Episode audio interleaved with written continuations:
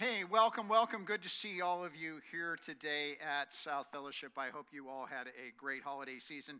Uh, Amelia's filling in for Aaron, and uh, along with the rest of her team, I think we ought to give them a hand for leading us in worship.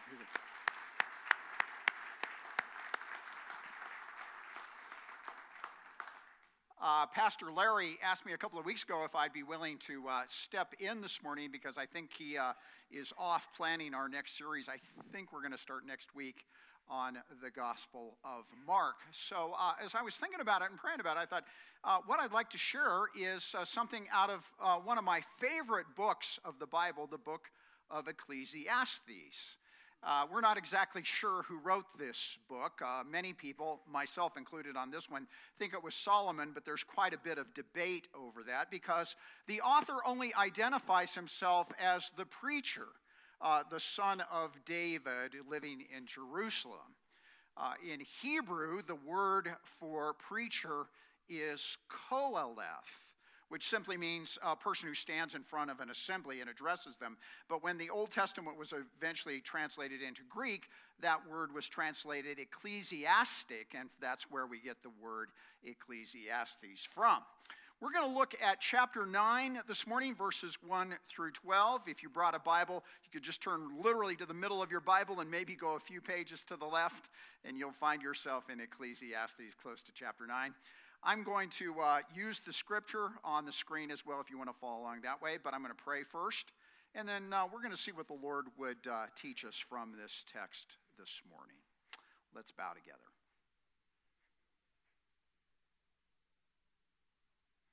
Father, thanks for everything that you provide for us day by day, week by week, month by month, and year by year. Lord, as you know, uh, the way we uh, count time. We're entering into a new year and a new decade. So we pray for your wisdom, your grace, your guidance. Lord, uh, I thank you for every person that's here today. Lord, wherever we're at, I just pray that you might minister to us in a special way. And now, Lord, give us ears to hear your word, uh, minds that are attentive, and hearts hearts that are receptive to you and your spirit. And we ask all of this in the great name of Jesus. Amen. Well, given that it's a new year and a new decade, there are lots and lots of people and pundits who are trying to predict what the future is going to bring. And it doesn't matter whether it's in the realm of politics or sports or the Oscars or the Broncos. Lots of people are making predictions about what's going to happen in the new year of 2020 and beyond. But it's always dangerous to try to predict the future because the future almost never ever turns out the way people think. Um, to illustrate the point, over the past 50 years, various individuals and groups have ventured forth with their predictions, their visions of the future, and I want to share just a few of them with you. Uh, here's one individual who said this Almost all of the many predictions now being made about 1996 hinge on the internet's continuing exponential growth, but I predict the internet will soon go supernova and in 1996 catastrophe collapse. Wow. Uh, here's another one about the future of the Apple Corporation. I mean, there's a number of quotes here. I'm just going to read a couple of them to you. Uh, this was made in 1995 by the magazine The Economist. Uh, Apple seems to have two options. The first is to break itself up, selling the hardware side. The second is to sell the company outright. Uh, Michael Dell, uh, CEO of Dell Computer, said, What would I do? I'd shut Apple down and give the money back to the shareholders. Wow, was he ever wrong? We don't even talk about Dell computers now, and Apple dominates everything. But here's my favorite 1962, the Beatles. We don't like their sound, and guitar music is on the way out. Now, as these examples show, and trust me, they were just a few of the many that I could find trying to predict the future is dicey at best. Now, I don't think too many of us are going to spend a lot of time sitting around trying to predict what's going to happen in 2020 or beyond. Uh, but I think most of us, if we could, we'd like to get a glimpse into this coming week or this coming month, this coming year to see what's going to happen so that we could be more in control of life. And that's where the book of Ecclesiastes is so relevant. The preacher, Qoheleth, King Solomon, tells us that trying to look into the future is nothing but a fool's errand. And so, inspired by the Holy Spirit, he wants to warn us off from spending any time doing that. And instead, he points us towards the life that God wants you and I to live right now in the coming days, weeks, and months. Uh, to see what he's talking about here, let's start at chapter 9, verse 1, then we'll look at verse 11, and then we'll scroll down to verse 12. Here's what he says So I reflected on all this and concluded that the righteous and the wise and what they do are in God's hands. But no one knows whether love or hate awaits them. Uh, I've seen something else under the sun. Verse 11. The race is not always to the swift. Uh, the battle's not always to the strong, nor does food come to the wise, or wealth to the brilliant, or favor to the learned. But time and chance happen to them all. And Solomon argues here in verse 1 it's impossible for you and me to know the future. We have absolutely no idea of what life might bring our way. As he says there in verse 1, we don't know this week whether we're going to meet somebody who might become our new best friend or we'll meet someone who uh, wishes us ill. And then as we look there in verse 11, we uh, see that he's addressing, in fact, he's critiquing what we might call the success formula for life or the cause and effect formula of life. And he says, well, normally the fastest runner wins the race. That's not always true. Well, the biggest and best army usually wins the war. That's not always what happens. One can only think of the American experience in Vietnam in the 60s and 70s to know that's true. And while we think and we like to predict that wealth go to the smartest and the best educated, that's not always what happens. Good friend of mine told me one time about a dinner he was having with a financial advisor, and his dinner finished, and they were going to get ready to serve the dessert. He decided that he'd pick the brain of this financial advisor. He said, You've been doing financial advising now for 30 years. Tell me what you've learned over the last 30 years. And the investment advisor said, Well, what I've learned is this that some of the most foolish and stupid people in our city are among the wealthiest, and some of the most shrewd and the wisest have gone bankrupt.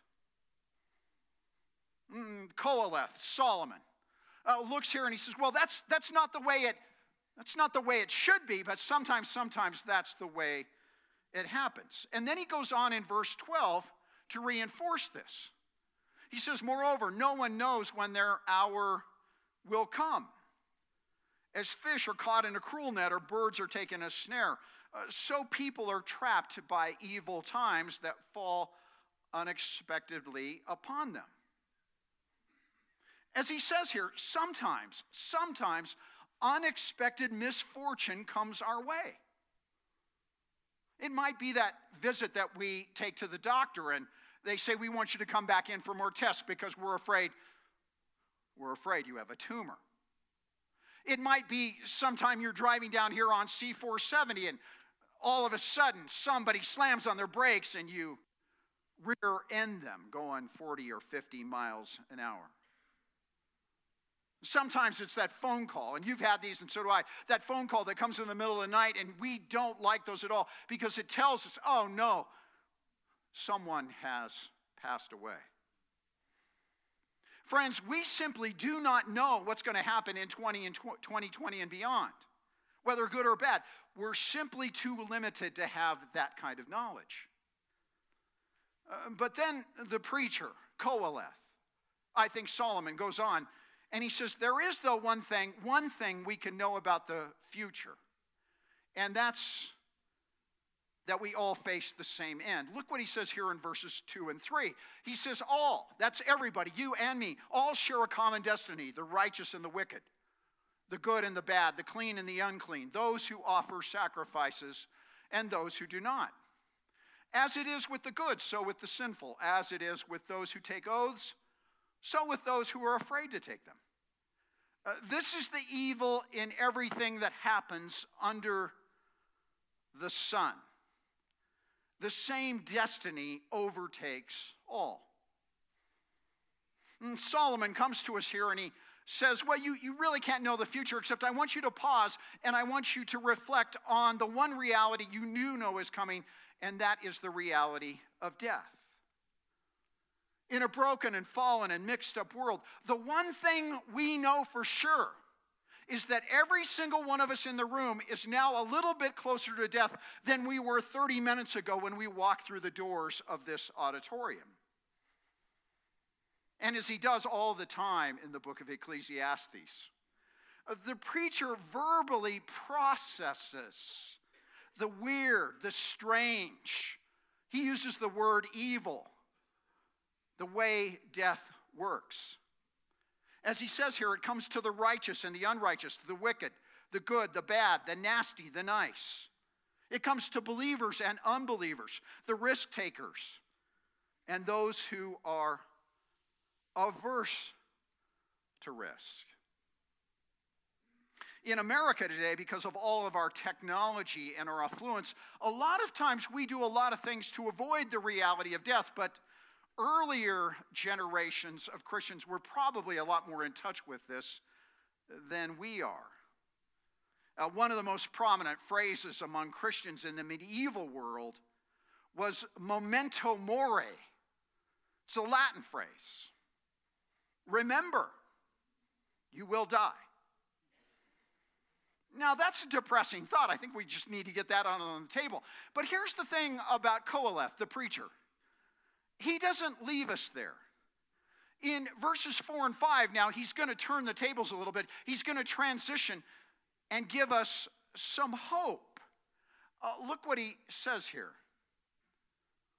anyone who is among the living has hope. Even a live dog is better off than a dead lion.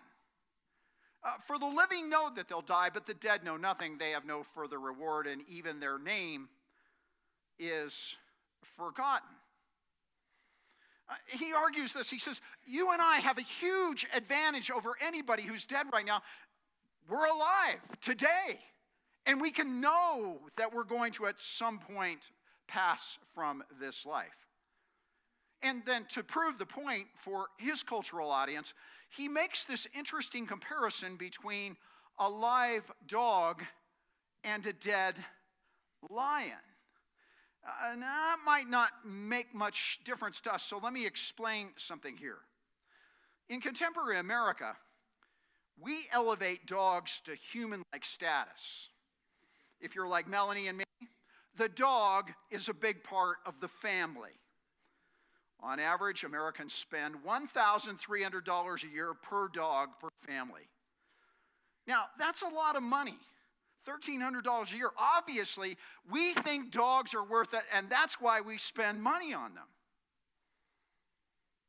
But as you may know, in the ancient Near East, dogs were viewed as horrible, dirty creatures who scavenged for garbage. They were never, ever welcomed in the home. The idea of owning one as a pet, that would have been incomprehensible.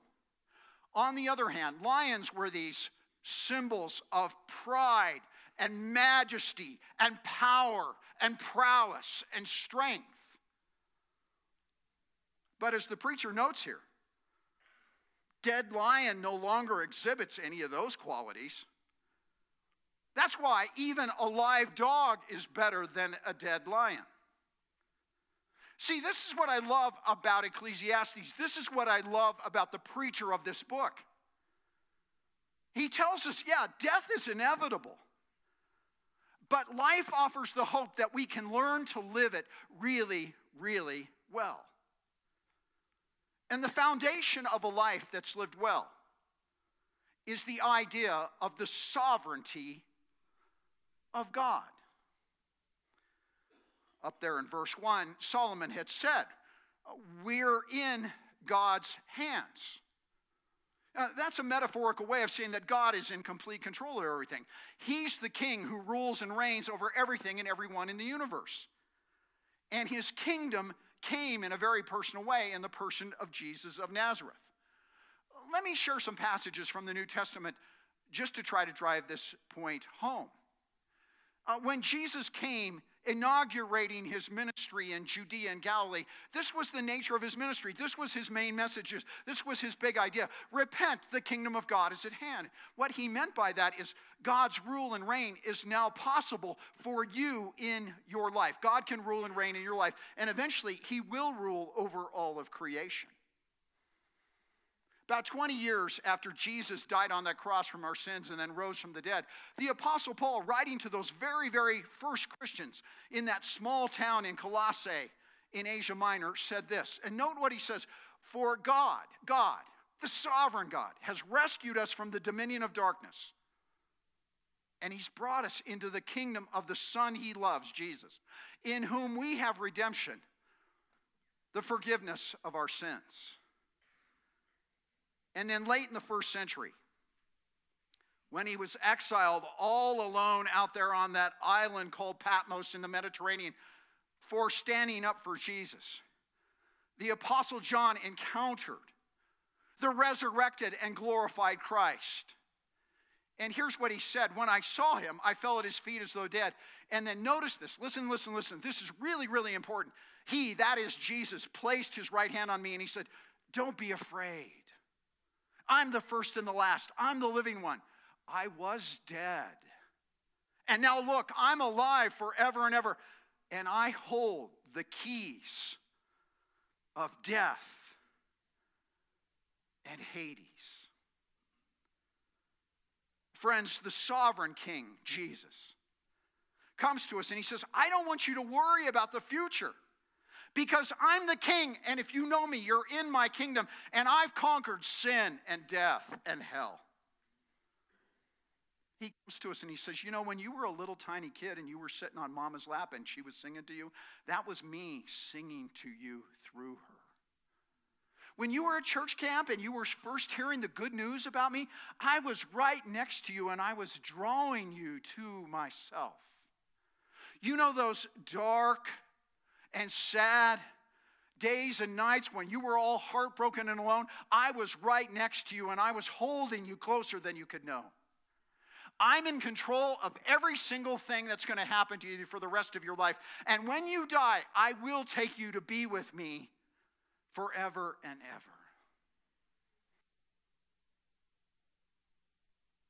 Of what happens. We don't have to fear or fret about the future. We don't have to fear or fret the inevitability of death because our King, Jesus, is sovereign and he's in control. Now, I know it's true, as the preacher has told us. We don't know what awaits us. Sometimes that's going to be good, sometimes things will go awry. Sometimes good times will happen, sometimes bad things will come. It's also true that someday we will get sick and die. But we don't need to worry or stress or fret about those things because our King, Jesus, Jesus, He loves us and He's placed us in His kingdom. And He's in control. And as the reality of that begins to sink into our heads and our hearts and our minds and our lives, over time, we're going to become people of joy. We're not going to be Sidney Cynic or Debbie Downer or Tommy Tombstone, but we're going to be positive people of prayer and praise. We're going to be people who are going to have a blast while we last. Solomon goes on and shows us what that looks like. This is what he's calling us to. Look at verses 7 and 8. Notice the word that he starts with here go because God is sovereign, because the king is in control. Go. Notice what he says eat your food with gladness, drink your wine with a joyful heart, for God has already approved what you do. Always be clothed in white and always anoint your head with oil. The preacher, from an Old Testament perspective, but inspired by the Spirit, tells you and me this. He, he says, Listen, listen, listen. He says, You're part of the kingdom of God. You can have a blast while you last. And what this means is it's like a big party where you can eat and drink and have fun.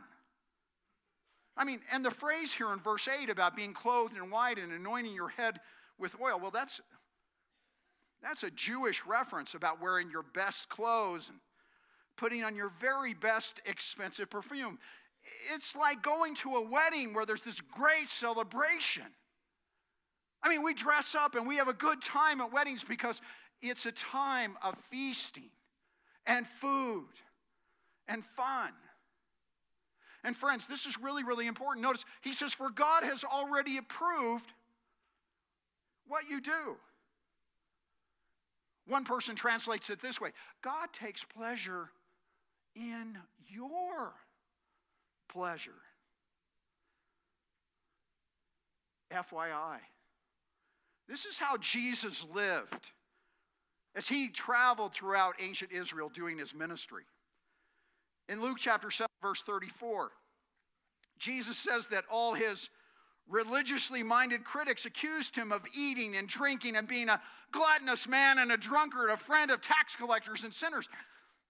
He didn't seem to mind that too much.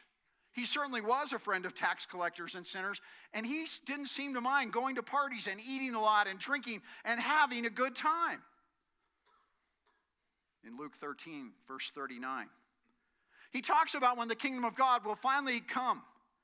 And he says, in its fullest expression, when the kingdom arrives, many will come from east and west, and they'll sit down at this huge feast, and they'll dine with Abraham and Isaac and Jacob. One biblical scholar said that if you read the gospel slowly and carefully, you cannot help but come to the conclusion that Jesus ate his way through his ministry. So, friends, given Jesus' example and given that the preacher tells us to go, to go, I want to encourage each and every one of you to leverage the command and go out and eat something you really, really, really like. And I don't care if you think it's bad for you. If you like it, you go and eat it. My good and godly wife, Melanie, blesses me every Christmas. She goes to this bakery over in Lakewood. It's called The Taste of Denmark. And she buys me this loaf of apple strudel. Now, what I do is I cut half of it and save it for later in the year, but I have been eating my way through that apple strudel. It's fantastic. I know it's bad for me, I don't care. I was joking with Melanie the other day. I said, Yeah, the day's going to come when I'm going to die, and they're going to lay me out on the table, and the nurse will go, What did he die of, doctor? Well, we looked at his bloodstream, and it was filled with apple strudel. Yeah. Because I want to have a blast while I last, and part of that for me, it's eating apple strudel. Friends, Christ is king. He's sovereign. He's in control.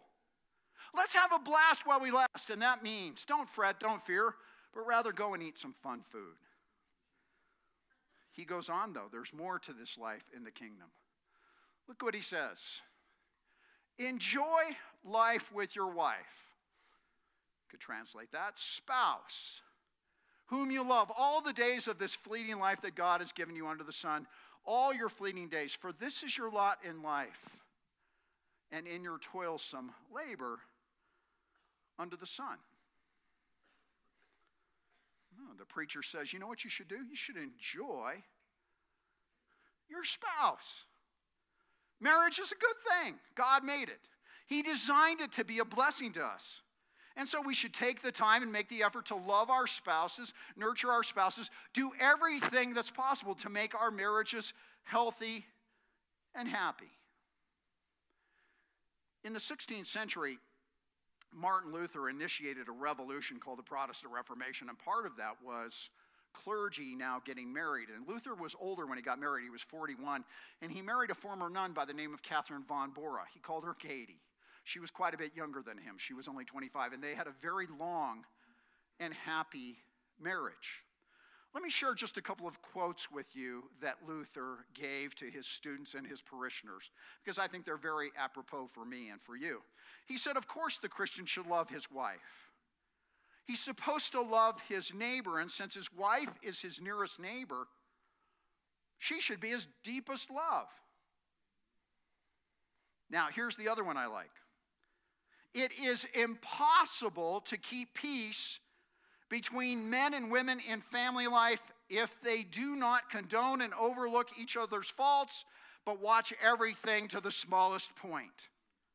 For who at times does not offend? I offend sometimes, don't I? A lot more than you do. Thank you for overlooking my faults. Yeah, Luther's right. We need to do what the preacher says and love our spouses. Now, here's the reality. While most of us will probably be married at some point of our life, and we need to do what Luther says here and take time to love on our spouses, the broader application of this point, though, out of Ecclesiastes, is that whether we're married or we're single, we invest in and engage in those relationships that we have, whether we're married or we're single. And once again, Jesus is the model here. I mean, Jesus never married, Jesus never had kids. In fact, most of his family didn't believe that he was the Messiah until after the resurrection, and then they couldn't deny it. But as you look at his life in the Gospels, it's clear he had a number of really close relationships that he clearly enjoyed.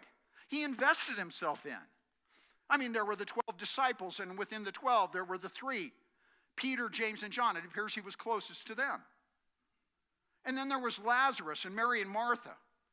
Jesus spent a lot of time at their house. They really, really ministered to him. He loved them deeply. And then you read that passage at the beginning of Luke 8 about those women Joanna and Susanna and Mary Magdalene. They all were closely following Jesus, they were investing in his ministry. Friends, you don't have to be married to have good friendships and great fellowship and thoroughly enjoy those. What we need to keep in mind is that in the kingdom, friendships and fellowship and relationships are one of God's great gifts to us to help us enjoy life. So let me ask us a couple of questions here, and I'm asking these to me as well as to you. Whether we're single or we're married, what specific relationships are we going to give ourselves to in 2020 and beyond? And given the fact that we all reward what we value, are you going to reward those relationships? Am I going to reward those relationships with time and energy and money? See, the preacher comes to us here in Ecclesiastes 9 and he says, Listen, I don't want you to fret about the future. God is sovereign and he's in control. What you should do, because God is sovereign and Jesus is king, is he says you should have a blast while you last. First of all, that means eating some really good food. And secondly, that means building some really, really good relationships. And he also says, give yourself to the work that God's provided for you. Look what he says, verse 10. Whatever your hand finds to do, do it with all of your might. For in the realm of the dead, where you're going, there's neither working nor planning nor knowledge, nor wisdom. See, if we dial back from Ecclesiastes back to the first two chapters of Genesis, we're told there that men and women are made in the image of God. Now, the meaning of what that really is has been debated for centuries. But I always like to look at it this way. One helpful way to understand what it means that you and I are made in God's image is that when God looks at us, he sees something of himself in us as his special creatures. And one of the things that God did and God continues to do is he works.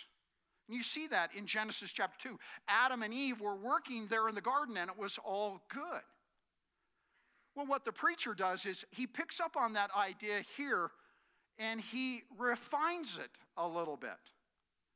He says, whatever the Lord's given you to do, do it with to all of your ability while you can, because the day is going to come when you're not going to be able to work anymore. And actually, this admonition prefigures what the Apostle Paul wrote to those first Christians in Colossae a thousand years later. Let me read this to you. This is Paul talking to those first believers. Whatever you do, work at it with all your heart as working for the Lord, not human masters, since you know that you'll receive an inheritance from the Lord as a reward. It's the Lord Christ you are serving. In the last couple of years, Fred Rogers of Mr. Rogers fame has been gaining a lot of attention uh, through a documentary, Won't You Be My Neighbor, and then the new movie that just came out starring Tom Hanks as him, A Beautiful Day in the Neighborhood. Highly recommend both of these films, they are great. It's interesting, in the documentary about Mr. Rogers' life, at the end, he's giving a college graduation speech. And after he gives the speech, all these graduates came up and stood in line to talk to him. And they caught the comment this one young woman made. She came up to him and she had tears running down her cheeks. And she grabbed his hands and she said, I want to thank you so very, very much because when I was a little girl, I used to watch your show and you made me feel loved. You know why? Because he went to work every day and to the very best of his ability, he said, I'm going to try to connect with all these little kids. Friends, let's remember Jesus is king, he's in control.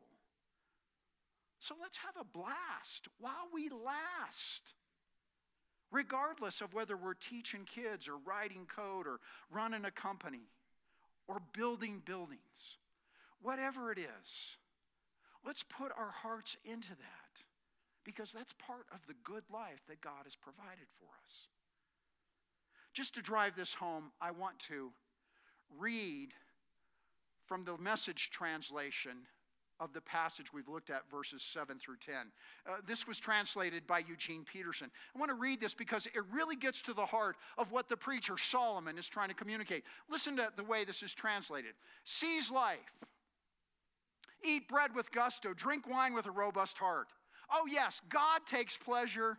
Note that God takes pleasure in your pleasure. Dress festively every morning. Don't skimp on colors and scarves. Relish life with the spouse you love each and every day of your precarious life.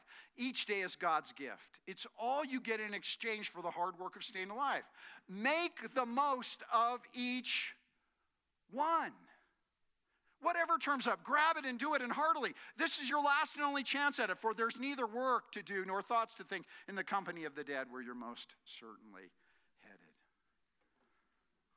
Listen, listen, listen. You can't know the future, and neither can I. That's not possible. But Jesus knows everything. He's the king. He's got you and me in his hands. So, given that reality, have a blast while you